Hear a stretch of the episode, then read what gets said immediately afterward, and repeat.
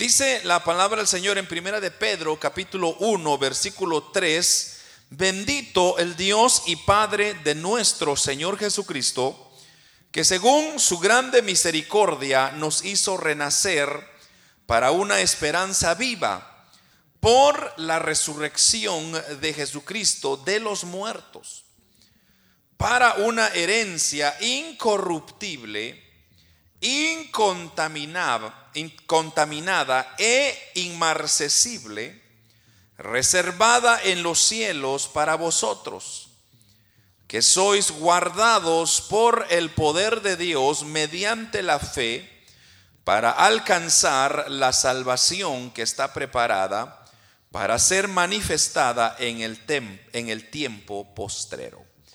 Amén.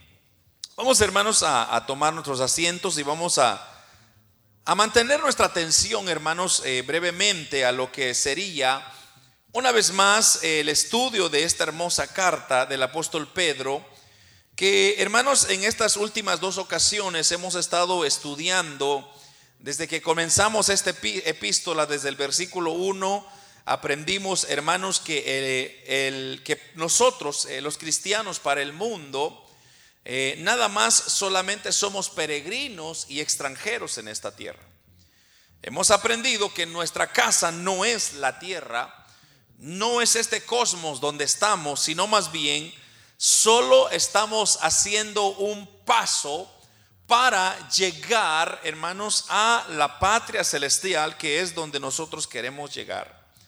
La semana pasada estuvimos estudiando que nosotros eh, hemos sido elegidos, que es lo que dice el versículo 2, elegidos según la presencia de Dios. Y hermanos, eh, nos damos cuenta que como los elegidos o escogidos de Dios, eh, somos los destinarios de muchas bendiciones que Dios ofrece a todos los que obedecen seguir a Cristo. Y hermanos, una de estas bendiciones, de hecho, lo, acabamos de leer en el versículo 3 al 5, que es lo que vamos a ir eh, procurando, estudiando poco a poco con la ayuda del Señor. Y vamos a, comprender, hermanos, que todos nosotros los creyentes, la, la, cual es el tema del día de hoy, es una, tenemos una esperanza viva. Una esperanza que nos ayuda, hermanos, a los cristianos que somos peregrinos, a vivir una vida de más gozo delante de toda circunstancia que se va a levantar en medio nuestro. Por lo tanto, hermanos, en esta lección, en este mensaje, vamos a aprender un poco, vamos a examinar un poco lo que dice el apóstol Pedro respecto a la esperanza cristiana que nos convierte, hermanos, eh, en una esperanza, pero que es viva, dice el apóstol Pedro. Entonces, eh, lo primero que vamos a ver en el versículo 3, como comenzamos a leer, lo que dice el apóstol Pedro acá es que es bendito el Dios y Padre nuestro, Señor Jesucristo, pero mire esto, que según su grande misericordia nos hizo renacer para una esperanza viva. El primer punto que vamos a ver en este versículo es que Dios es misericordioso. Es lo que vemos acá. Ahora, cuando nosotros vemos que Dios es misericordioso, entonces la base, amados hermanos, para nuestra esperanza no es nuestra propia perfección, no es nuestra propia justicia, sino más bien Hermanos, eh, me encanta, de hecho, vamos, vámonos inmediato porque pues hemos, hemos venido a estudiar la palabra. En Romanos capítulo 3, 23, me encanta lo que dice esta porción de Romanos en el capítulo 3, versículo 23. Y, y mire lo que dice, por cuanto todos pecaron y están destituidos de la gloria de Dios. ¿Por qué digo que me encanta esto? Me encanta esto porque la justicia nuestra no está basada en cuán perfecto sea yo. No está basada en cómo me comporto yo, sino más bien está basada en que, como dice acá, hermanos, todos estamos destituidos de la gloria de Dios. O sea que no hay un ser humano jamás en la historia que podrá reclamarle a Dios y decirle a Dios, yo estoy aquí por lo que yo he hecho. Yo estoy aquí porque yo soy bueno. Yo estoy aquí porque yo le eché muchas ganas. Yo estoy aquí porque no me perdí ni un servicio. Ahí estuve siempre. No, hermano. Lo que dice Romanos 3:23 es que como todos pecaron, o sea, cuando habla de todos, está hablando de toda la humanidad. Entonces, como estamos todos pecaron, entonces todos están destituidos de la gloria de Dios. Entonces, ahora hermanos, todos, si todos son pecadores entonces, delante de los ojos de Dios, entonces, ¿cómo podemos nosotros tener una esperanza? Y la respuesta está ahí bien sencilla. Es que nuestra esperanza no es nuestra perfección, como dije. No es, hermanos, cómo, qué, qué tan perfecto estoy yo, sino más bien está meramente en la misericordia de nuestro Señor Jesucristo. Incluso como cristianos que somos, nos encontramos muchas veces culpables delante de Dios, porque mire, así lo dice, eh, váyase un, un librito para adelante, primera de Juan, capítulo 1, así lo dice Juan, eh, versículo 8 y versículo 10, eh, mire lo que dice, y si decimos que no tenemos pecado, mire, este es el apóstol Juan hablando, nos engañamos a nosotros mismos. Y a la verdad no está, y la verdad, perdón, no está en nosotros. Versículo 10. Si decimos que no hemos pecado, entonces hacemos mentiroso y le hacemos mentiroso, está hablando de Dios y la palabra no está en nosotros. Entonces, repito, cada cristiano que, pueda declararse que, que, no es culpable, que está bien, eh, estamos culpando a Dios, estamos poniendo la palabra como mentira. Pero en realidad, hermanos, lo que estos apóstoles nos están queriendo explicar, tanto el apóstol Pablo como el apóstol Juan, es que la base de nuestra esperanza no es nuestra propia perfección, no es nuestra propia justicia, no es nuestro propio esfuerzo, sino es la mera misericordia de nuestro Dios. La base de nuestra esperanza entonces es la abundancia de la misericordia de Dios. Eso es el punto. Cuando está el apóstol eh, Pedro, perdón, hablando acá, se dice que según su grande misericordia nos hizo renacer una esperanza viva. Cuando habla de tener una esperanza viva, está hablando de que la base de esa esperanza como dije, no es nuestra perfección, no es nuestra justicia, sino más bien es la abundancia de la misericordia de Dios. Misericordia concedida cuando aún nosotros éramos pecadores, así dice Romanos 5:6. Misericordia que es otorgada a las condiciones, hermanos, de la fe, de un arrepentimiento, de un bautismo, de acuerdo a Hechos 2.36, para poder ser salvos hay que tener fe, hay que arrepentirse y hay que ser bautizado. La misericordia que se nos es concedida continuamente a los hijos de Dios cuando se arrepienten y confiesen sus pecados, de acuerdo a 1 de Juan 1.9. Esa misericordia abundante de Dios es la base de una esperanza viva. Entonces, debido a la abundante misericordia de Dios, entonces nosotros que somos pecadores podemos nosotros tener una esperanza viva. Pero, según el versículo 3, hay otra razón para tener esperanza. Y mire lo que dice el versículo, la segunda parte del versículo 3 por la resurrección de Jesucristo de los muertos. Este sería el segundo punto ya. Entonces, el primer punto es la misericordia de Dios es abundante. Si esa misericordia, hermanos, se terminara, ¿qué sería de nosotros? ¿Quién tendría paciencia con nosotros? Si Dios no ha venido aún, si Cristo no ha venido aún por su iglesia, es porque Él en su gran misericordia sigue esperando al hombre que se arrepienta. Por eso es, no es, así dice la Biblia, eh, no es que el Señor haya retrasado su venida, sino que Él está dando la oportunidad al hombre para que recapacite, para que venga a entender, a, a necesitar, a decir, yo necesito de Dios. Y mi vida sin Dios no es nada. Esa es la abundante misericordia de Dios. Ahora, en esta segunda parte del versículo 3, nosotros podemos tener eh, en cuenta, hermanos, de que la resurrección de Jesús es crucial para nuestra esperanza. ¿Por qué? Porque Jesús está vivo, hermano. Porque Jesús resucitó al tercer día. Porque si no hubiera resurrección, no hubiera esperanza para nosotros.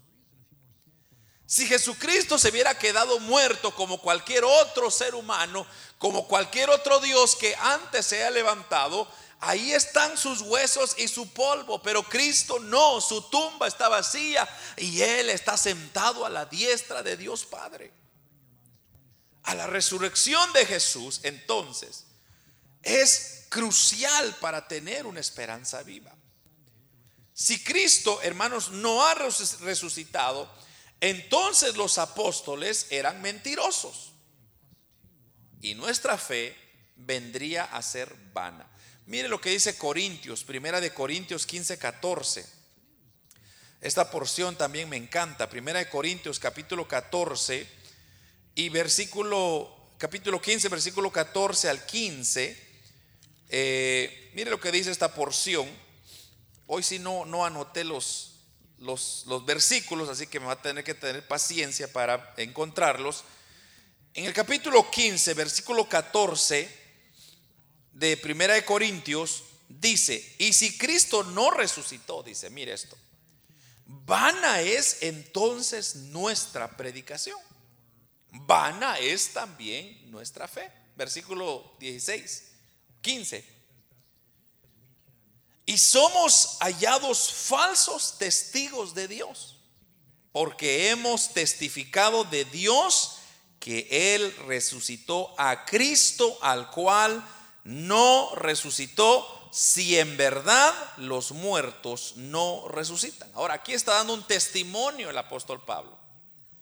Dice, si Cristo no resucitó, vana es entonces nuestra predicación. Y eso es la base del Evangelio, hermano. Por gusto estaríamos nosotros acá esforzándonos en el frío, manejando en lo helado, sufriendo con el cansancio, con el dolor quizá. Pero aquí estamos, hermanos. ¿Por qué? ¿Basado en qué está hecho nuestro esfuerzo? En que Cristo sí resucitó y Cristo está sentado en su trono de gloria. Y por eso estamos acá, hermanos, adorando y exaltando a nuestro Dios. Porque si no, entonces si Cristo no hubiera resucitado, entonces los apóstoles fueran mentirosos, como dice el apóstol Pablo acá, y nuestra fe fuera en vana. Si Cristo no ha resucitado, hermanos, entonces todavía somos culpables de nuestros pecados. O sea, no se hubiera producido ningún perdón. Mire el versículo 17 también de este capítulo 15 de, de Corintios Mire lo que dice, y si Cristo no resucitó, vuestra fe es vana. Aún estáis en vuestros pecados. Si eso si fuera que Cristo, estamos hablando de que qué hubiera pasado si la resurrección de Cristo no fuera real. Pero como repito, lo que dice el apóstol Pedro acá en el versículo 3, en la última parte, dice, eh, por la resurrección de Jesucristo, de los muertos es que nosotros tenemos esperanza viva. O sea, mi esperanza viva está puesta en Jesucristo porque Él está vivo. Repito, si Cristo no ha resucitado, entonces, hermanos, todos los que han muerto, todos los que han creído son culpables todavía de pecado. Por ejemplo, todos aquellos que dieron su vida por Cristo fuera en vano, están perdidos entonces. Porque mire, y continúa diciendo el versículo 18, entonces también los que durmieron en Cristo también perecieron, dice el apóstol Pablo. Y hay otro más, si Cristo no ha resucitado, entonces tenemos una esperanza, eh, no tenemos, perdón, una esperanza viva, sino que debemos ser compadecidos por nosotros. El versículo 19. Si esta vida solamente esperamos en Cristo, eh, voy a leer una vez más, si en esta vida solamente esperamos en Cristo, somos los más dignos de conmiseración de todos los hombres, o sea, de lástima. Somos dignos de lástima. Pero gracias a Dios que hermanos, nuestro Señor Jesucristo, a través de la resurrección de Jesús, hemos nacido de nuevo a una esperanza viva. Y ese es el punto que el apóstol eh, Pedro está hablando en este versículo 3. Que gracias a través de la resurrección de Jesús, nosotros hemos nacido de nuevo a una esperanza, pero que es viva. Pedro puede hacer referencia no al proceso de conversión, aunque lo hace en el versículo 23 del capítulo 1, sino que está haciendo acá la esperanza renovada producida por la resurrección de Jesús. O sea, lo, lo, que el apóstol Pedro quiere dejar en claro, en otras palabras, es que gracias a que Cristo resucitó, hay una esperanza que está viva. Si Cristo no resucita, hay una esperanza muerta. O sea, en otras palabras, no hay esperanza.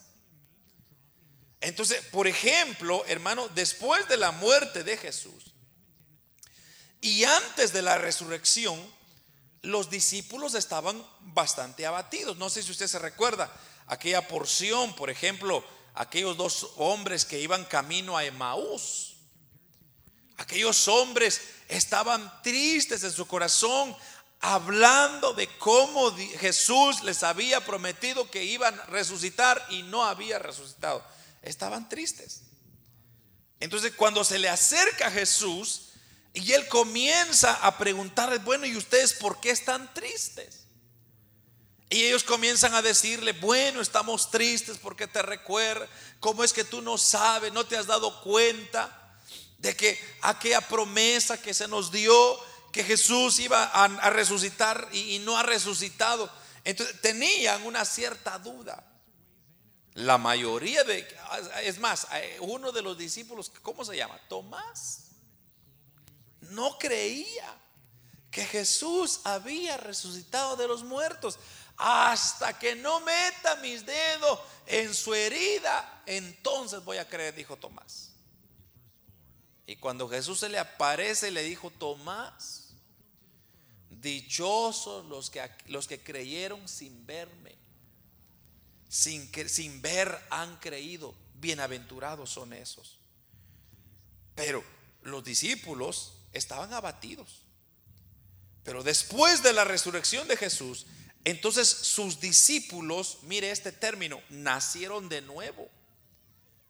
¿Nacieron de nuevo en qué? En respecto a la, a la, esperanza de que Jesús estaba vivo una vez más.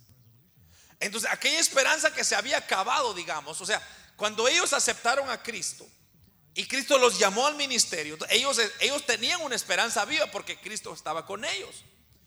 Pero cuando Jesús murió, como que se acabó la esperanza y se murió porque Jesús ya se murió. Y como pasa el primer día, no resucitó. Segundo día, no resucitó. El tercer día, Cristo resucita. Entonces, en la resurrección de Jesús, los discípulos nacieron una vez más en, en respecto a su esperanza. Su esperanza volvió a cobrar vida y ahora la volvieron a poner en el Señor. Eh, hay un estudioso, un comentario de Guy N. Wood se llama. Y hay una referencia que me encanta que él dice que la referencia aquí es el, restablecimiento de la fe, dice, de los discípulos mediante la resurrección de Jesús entre los muertos. Cuando eh, lo que Woods está diciendo acá es que cuando Jesús resucita de entre los muertos, entonces hay un restablecimiento de fe en la esperanza de Cristo. Entonces, seguramente, hermanos, el hecho de que Jesús resucitó nos da una razón para tener una esperanza viva. Y eso es lo que el apóstol Pedro en realidad nos está queriendo enseñar acá. ¿A quiénes, hermanos? A los peregrinos, a los expatriados, como dice el versículo 1. A los elegidos, dice el versículo 2. A todos esos nos está diciendo, oigan hermanos, no pierdan ustedes la esperanza viva puesta en Jesús. Porque así como Cristo murió, ahora Él resucitó. Entonces nuestra esperanza está viva, no está muerta. Seguramente, hermanos, el hecho de que Jesús resucitó, entonces eso vuelve a tener esa esperanza viva. Dios no criaría un mentiroso, por lo cual, eh, por lo que todo, perdón, por lo que Jesús dijo sobre nuestra esperanza, es cierto, por ejemplo, Juan 11, 25. Eh, leamos esa porción porque mire, está interesante esto. En el capítulo 11 del Evangelio según San Juan, versículo 25, 11, 25, dice la palabra del Señor, le dijo Jesús, yo soy la resurrección y la vida, el que cree en mí, aunque esté muerto, vivirá. Entonces, si Jesús no hubiera resucitado, entonces Jesús hubiera sido mentiroso, de acuerdo a lo que él dijo acá. Porque si él dijo, yo soy la resurrección, pero no resucita. Imagínese usted que Mahoma dijera, yo soy la resurrección, pero ¿dónde está Mahoma? Mahoma no, no resucitó.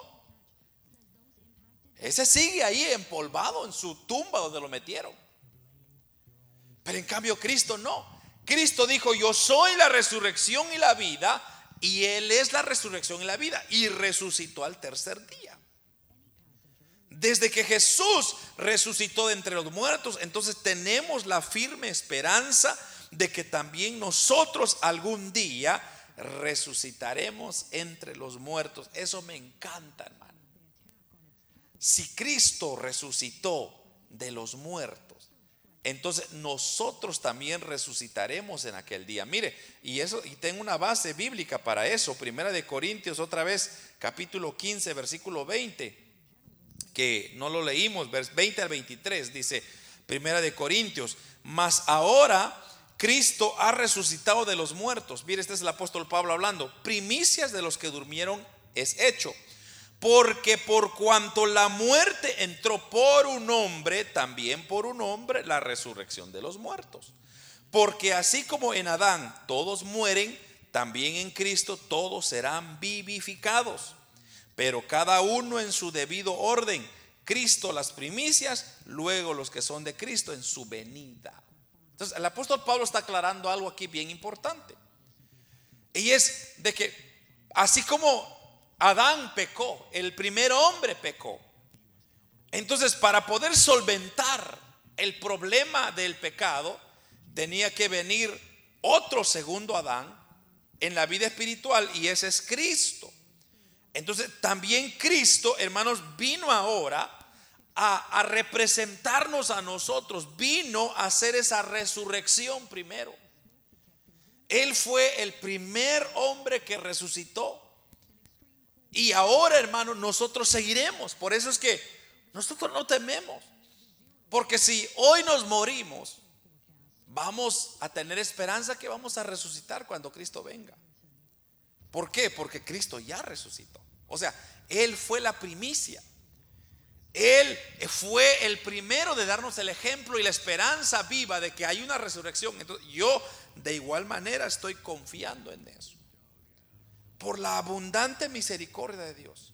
Y sobre la base de la propia resurrección de Jesús, entonces hemos nacido de nuevo para una nueva esperanza viva. Es lo que dice el apóstol Pedro, es lo que le estoy diciendo.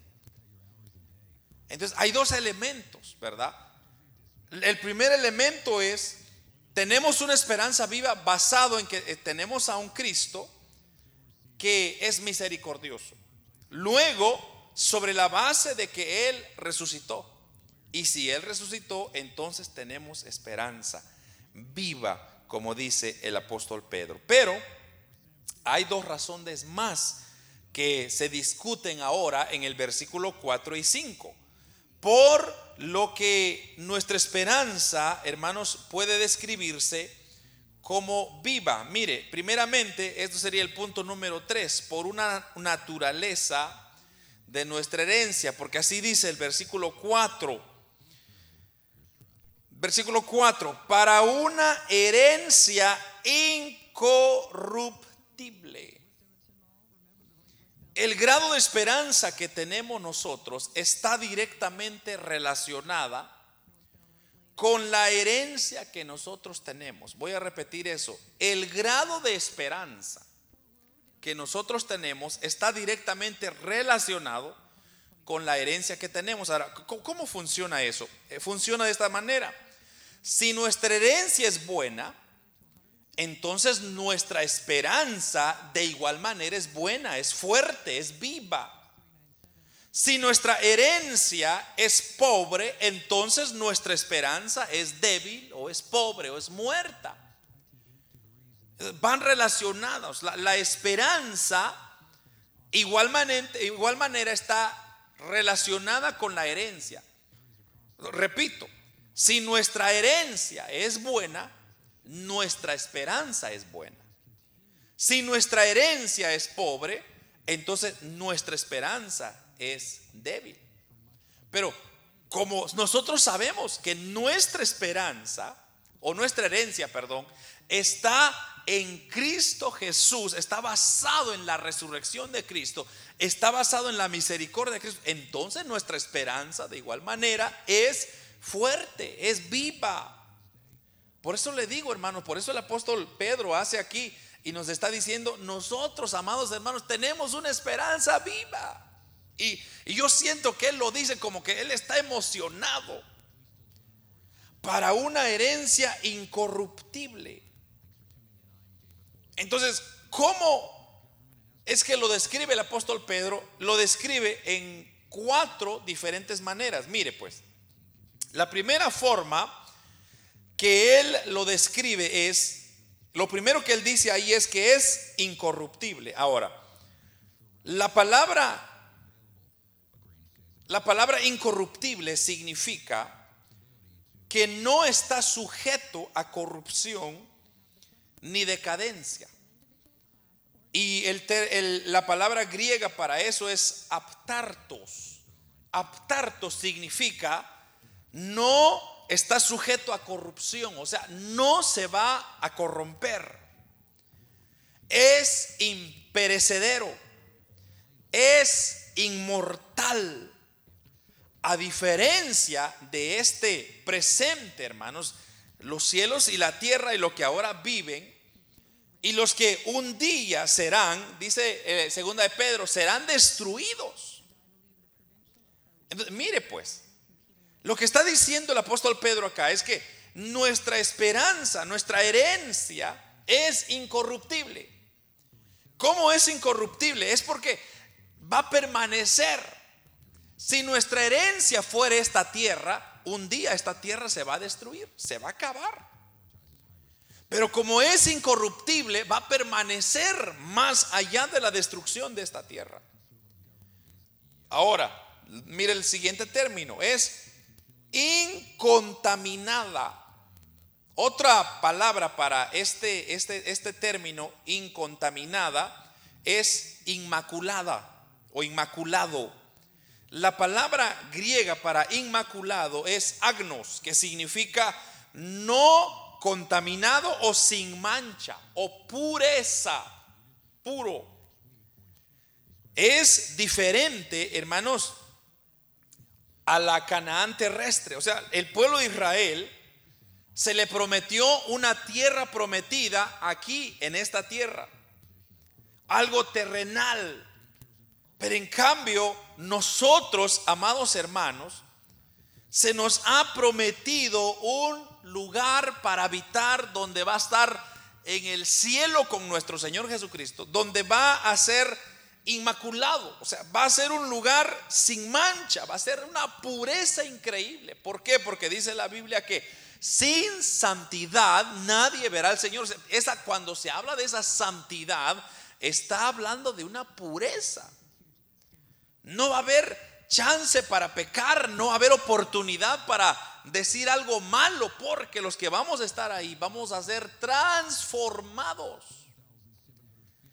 Y esa herencia que vamos a adquirir, amados hermanos, va a ser maravilloso. Entonces, nuestra esperanza se refiere a que donde los contaminados no pueden entrar, y eso lo vemos en Apocalipsis capítulo 21, eh, Apocalipsis capítulo 21, versículo 27, mire lo que dice, no entrará en ella ninguna cosa inmunda o que hace contaminación y mentira, sino solamente los que están inscritos en el libro de la vida del Cordero. Vaya, ahí está más claro. Todavía.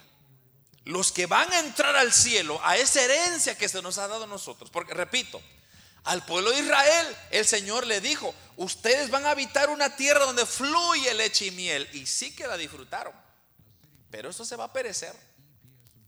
En cambio a nosotros se nos va a dar una herencia que está mucho más allá del cielo y de la tierra. Está allá arriba con nuestro Señor. Y ahí dice eh, Apocalipsis 21, 27, no entrará en ella ninguna cosa inmunda o que hace abominación y mentira, sino solamente los que están inscritos en el libro de la vida. Entonces, lo otro es, entonces, primero tenemos una herencia incorruptible, una herencia inmaculado o inmaculada y tercero, no se desvanece. Mire lo que dice el apóstol Pedro, inmarcesible es el término que él usa, la Reina Valera la usa así, inmarcesible, pero básicamente lo que está diciendo es no se desvanece. La palabra griega para no, para desvanecer es amarantos, que significa inmarcesible o perenne. La palabra, hermanos, es una variación de amaranto. Amaranto, que es el nombre de una flor, fíjese usted, mítica. Una flor cuya floración era perpetua y cuya belleza nunca se desvanecía. Según dicen los científicos, que esta flor de amaranto, y usted lo puede buscar ahí en San Google, póngalo ahí, flor de amaranto, esa flor, esa flor dice que nunca pierde su color, siempre es viva. Y según creen la historia, que, los griegos creían que ese, esa, esa flor es un resto que salió del Edén, de allá donde estuvo Adán y Eva. Es una flor que no se marchita, su floración era todo el tiempo y era una belleza que no se desvanecía. Entonces, ¿qué es lo que está diciendo eh, el Señor acá con este término, o el apóstol Pedro con este término que no se desvanece?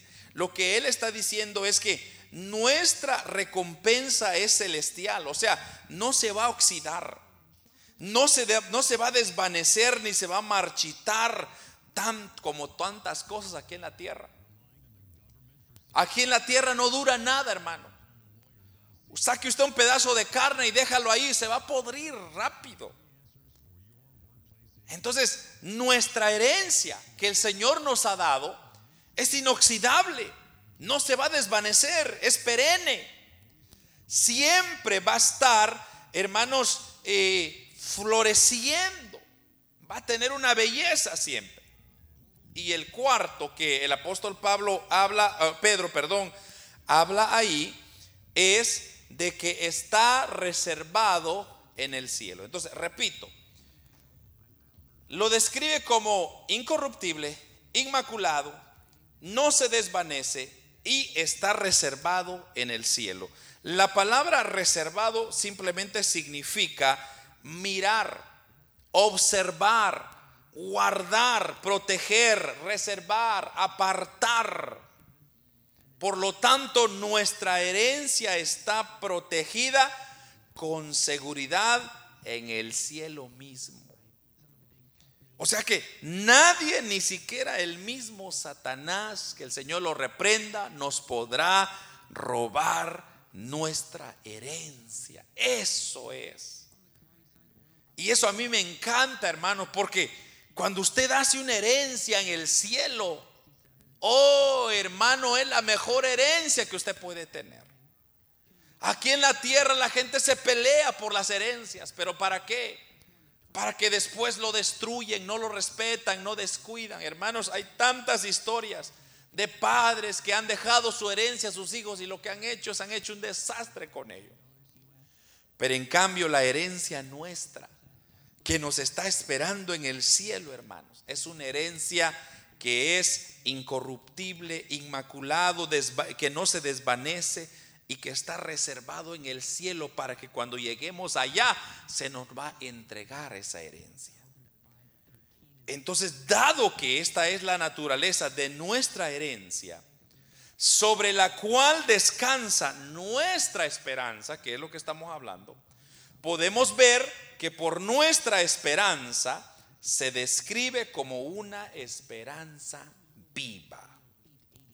Entonces voy ahora a leer los, dos versículos juntos para que usted ahora tenga sentido lo que yo ya expliqué. Bendito el Dios y Padre de nuestro Señor Jesucristo, que según su grande misericordia nos hizo renacer para una esperanza viva. Ya dije, nuestra esperanza viva está basado en la herencia, en la misericordia de Cristo y por la resurrección de Jesucristo de los muertos para una herencia. ¿Cuál herencia? La herencia que Cristo nos dio cuando Él murió y resucitó y que ahora es incorruptible, incontaminada, inmarcesible.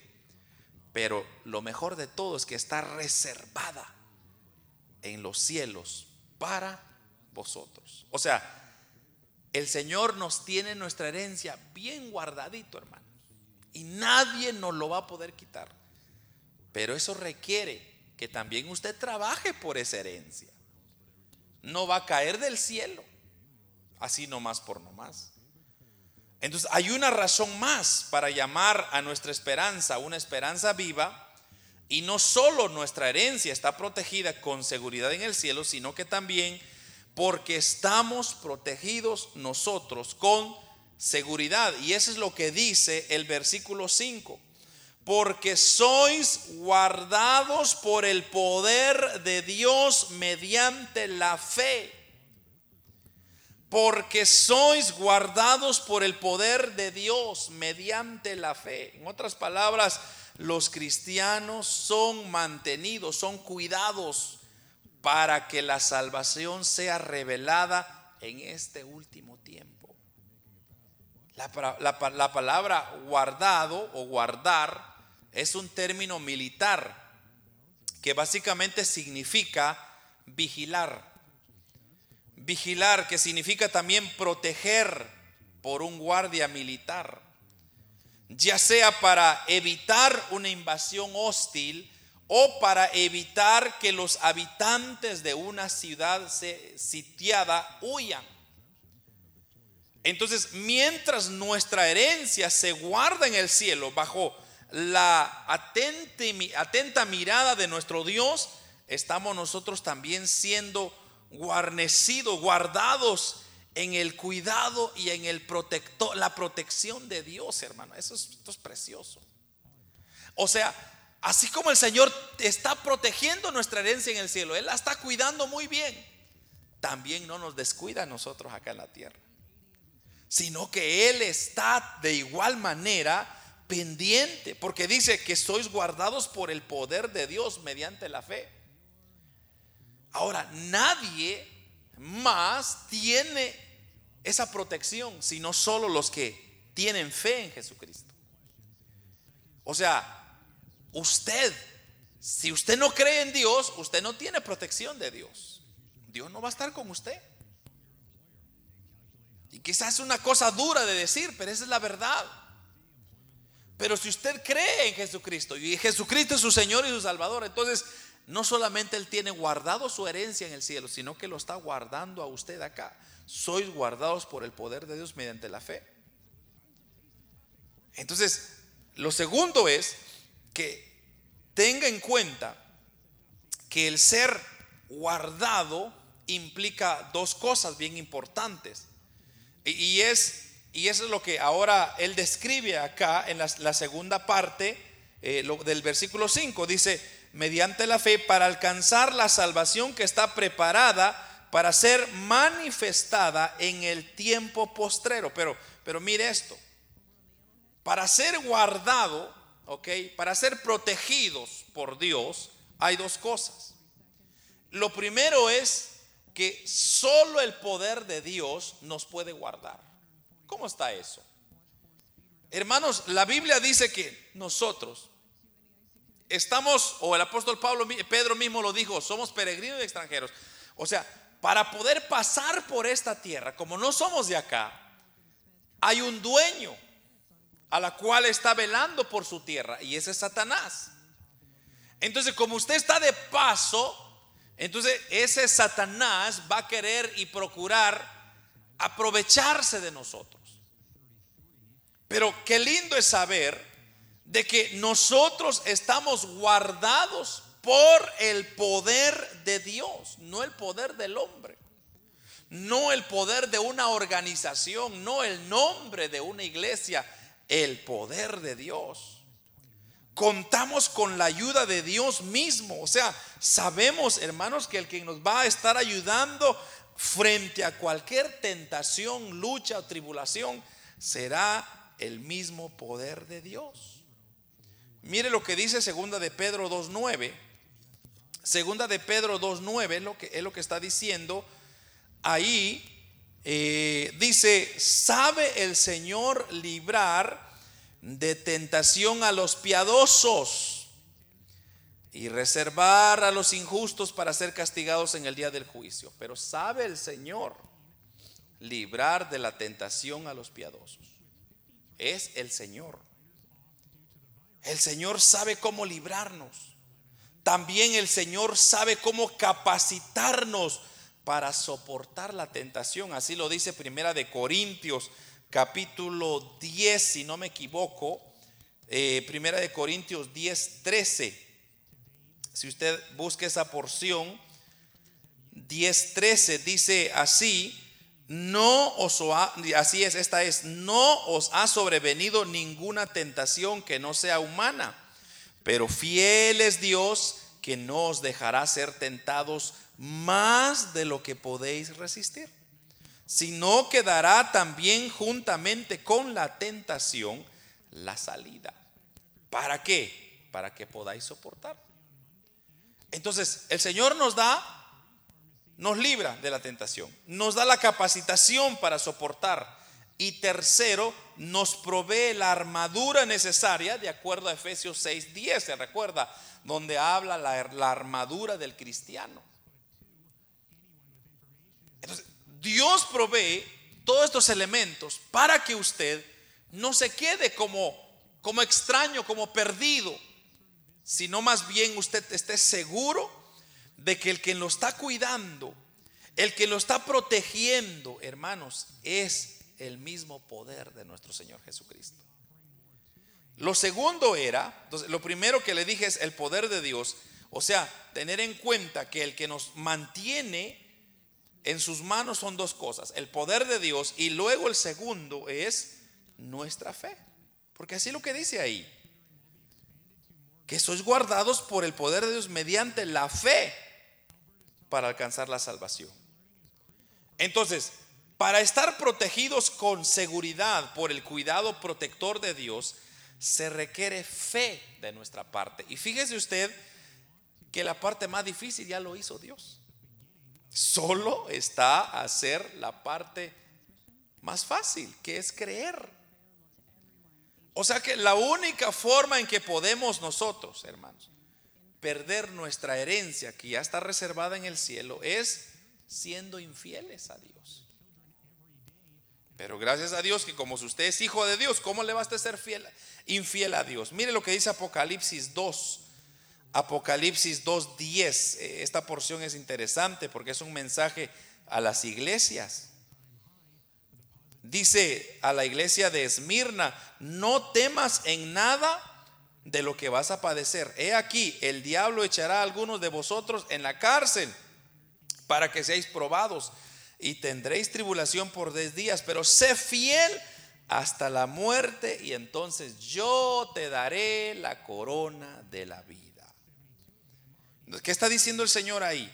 Lo que está diciendo el Señor es hay que permanecer fiel. El diablo nos va a echar a algunos en la cárcel. Algo otras veces son dolores, enfermedades, son tentaciones, son luchas, pero no perdamos la fe, no perdamos la fe, mantengamos la fe. Mientras que la Biblia nos enseña esa seguridad, hermanos, que el creyente debe tener. Entonces, también nos enseña que un creyente puede convertirse en una persona que es incrédula también. Porque eso lo dice, hermanos, eh, la palabra del Señor. Muchas veces hay personas que no están en la iglesia y no creen en Dios. Hay personas que están en las iglesias y no han visto el poder de Dios. Entonces nos enseña que los incrédulos no tienen esperanza. Eh, Efesios, creo que está, Efesios 3 por ahí. Mientras que nosotros permanezcamos fieles, entonces sí, amados hermanos, tendremos la seguridad del cuidado protector de Dios para guiarnos hasta que recibamos esa herencia reservada en el cielo para nosotros. Entonces, es interesante, hermanos, ver de que el apóstol Pablo nos está, Pedro, perdón, siempre digo Pedro o Pablo en vez de Pedro, pero es la costumbre, la mala costumbre ya, que nosotros como creyentes tenemos una esperanza viva. Y de hecho así dice el título arriba del versículo 3, eh, una esperanza viva. Entonces, para nosotros mantener una esperanza viva, tenemos que recordar que está basado no en mi esfuerzo, no en lo que yo puedo hacer, sino está basado en la misericordia de Dios, porque Dios es misericordioso y porque Jesús está vivo.